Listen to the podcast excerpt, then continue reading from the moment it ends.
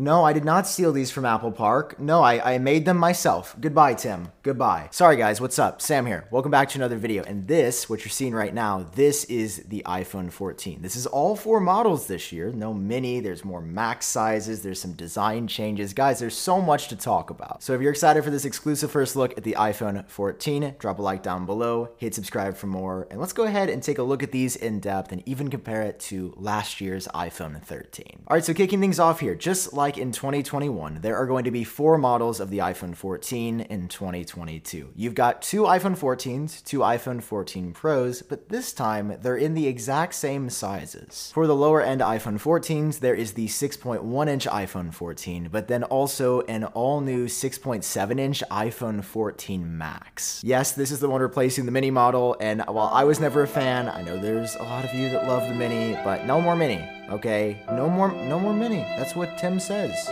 That's what he told me. And moving on to the iPhone 14 Pros here, you've got the 6.1 inch iPhone 14 Pro, and of course the 6.7 inch iPhone 14 Pro Max. So that is the lineup for 2022 for the iPhone 14. And I have to say, after seeing specifically the new max size standard 14 model, dude, this is going to be the most popular model by far. And I believe it's going to be for a few reasons. Number one, it's the first time this size has ever been offered at under a thousand dollars. Like you're going to be able to get the biggest screen size iPhone, which people always trend to larger screens. You're not gonna have to pay $1,100 minimum to get this screen size. It's gonna be here on the 14. And just feeling this and seeing the two cameras on the back, it just feels right. You're not gonna have to pay $1,100 minimum like you've had to on the Pro since the 6.7 inch was introduced. You can get that for now under $1,000. I'm estimating between 850 and 900 bucks for the iPhone 14 Max. And I said there were a lot of reasons that this is going to be the most popular model. Well, it's really just the price in combination with the screen size. I mean, that's why people are going to want to buy this. But as somebody who personally finds the 6.7 inch iPhone still just a little bit too big for myself, I definitely prefer the 6.1 inch screen size. And that's why the normal iPhone 14 is here. Looking at this model in isolation, you might say, hey, that looks an awfully lot like the iPhone 13, but why don't we just bring one in here and look at them side by side? And you'll notice in more ways than than one. And in fact, in pretty much every way, it's exactly the same looking as last year. On the back, you've got the exact same diagonal camera layout. And comparing these side by side, it doesn't actually look like the camera bump is getting much bigger at all on the iPhone 14. And that's because the camera hardware on the non pros is gonna be pretty similar. On the front of the iPhone 14, the exact same notch setup, probably similarly sized bezels, and even the asymmetric speaker grills on the bottom. Those are staying. I know, I wish it was symmetrical symmetrical too. Even the materials are going to be the same. You've got the same aluminum band going around here to hold the chassis together in addition to the glossy reflective back. From what I can see here in front of me, everything else about the standard, the base iPhone 14, is going to be just like the iPhone 13 from last year. And based on the rumors, that's even going to extend internally. We're going to have the same 12 megapixel camera on here, the same A15 chip from last year, yet for the first time ever, the lower end iPhone 14s are not getting the faster processor. The A16 is only going to be for the pros. And even the RAM inside is going to go up to 6 gigs, but it's going to be slower and not as efficient as the new update updated RAM in the Pros. So it's easy to look at this and say, oh my god, Apple stopped innovation, they're not even trying. I think the flip of this is that the iPhone Pro and non Pro have been way too similar for so long, and Apple realized that, and they're like, wait, everybody is just always gonna buy the cheaper one if the specs inside are the same. So this year, that's where things start getting different as we move on with the Pros. And right off the bat, I gotta put my iPhone 13 Pro next to this just to give you a scale of how much bigger the camera bump is getting. I I thought, right, oh, it'll get a little bit bigger because Apple's putting a 48 megapixel camera on the iPhone 14 Pro. But it's really only when you see these side by side that you're like, oh, that's not just a camera bump, that's a camera home. And it's hard to tell from these models, but the camera bump is also getting extra depth. I know, remember when we saw these renders of the iPhone 14 that it was gonna have a flush camera?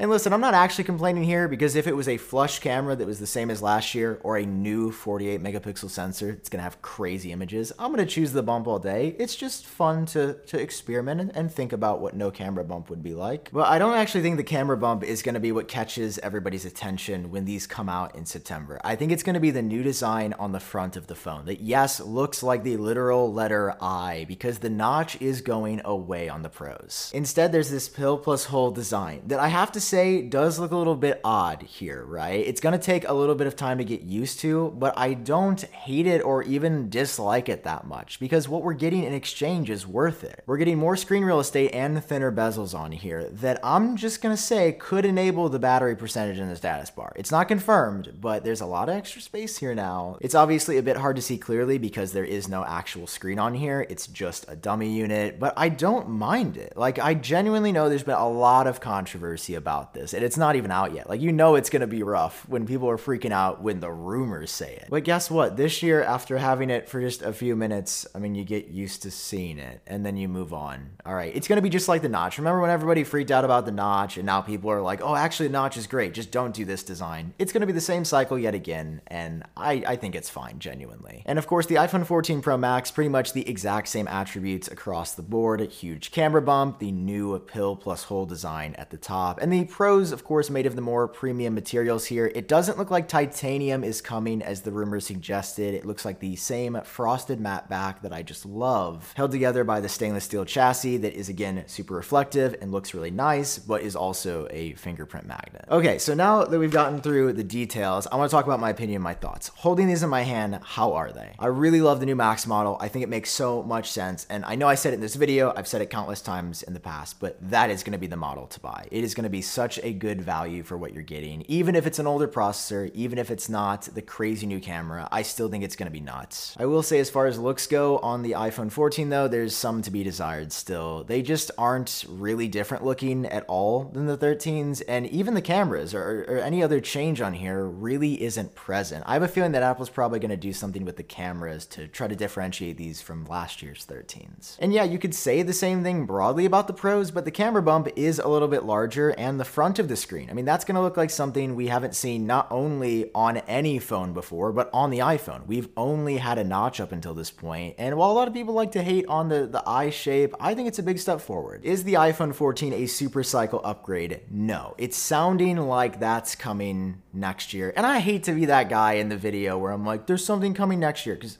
uh, spoiler alert, that's how everything works. There's always a new version. I'm just saying that to add context, that you, you should set your expectations of moderate design changes and updates year over year from the 13 to the 14, but that it is not the major upgrade. It's not like an iPhone 12 or an iPhone 10 update. But overall, I like them. They feel good. There's nothing that I, I super strongly dislike. There's also not anything crazy stand out that's got me freaking out about the design. It's a, it's a nice little bump up. But hey, those are just my thoughts thoughts? What do you think about the iPhone 14 down below? Are you saving up for one? You plan on buying it? Which model are you going to get? Please, you should get the 14 Max. This thing looks amazing. Anyway, thank you guys. I appreciate you for watching. Subscribe for more. Of course, I cover this all year round. Drop a like if you enjoyed, and I'll see you in the next one. Bye bye.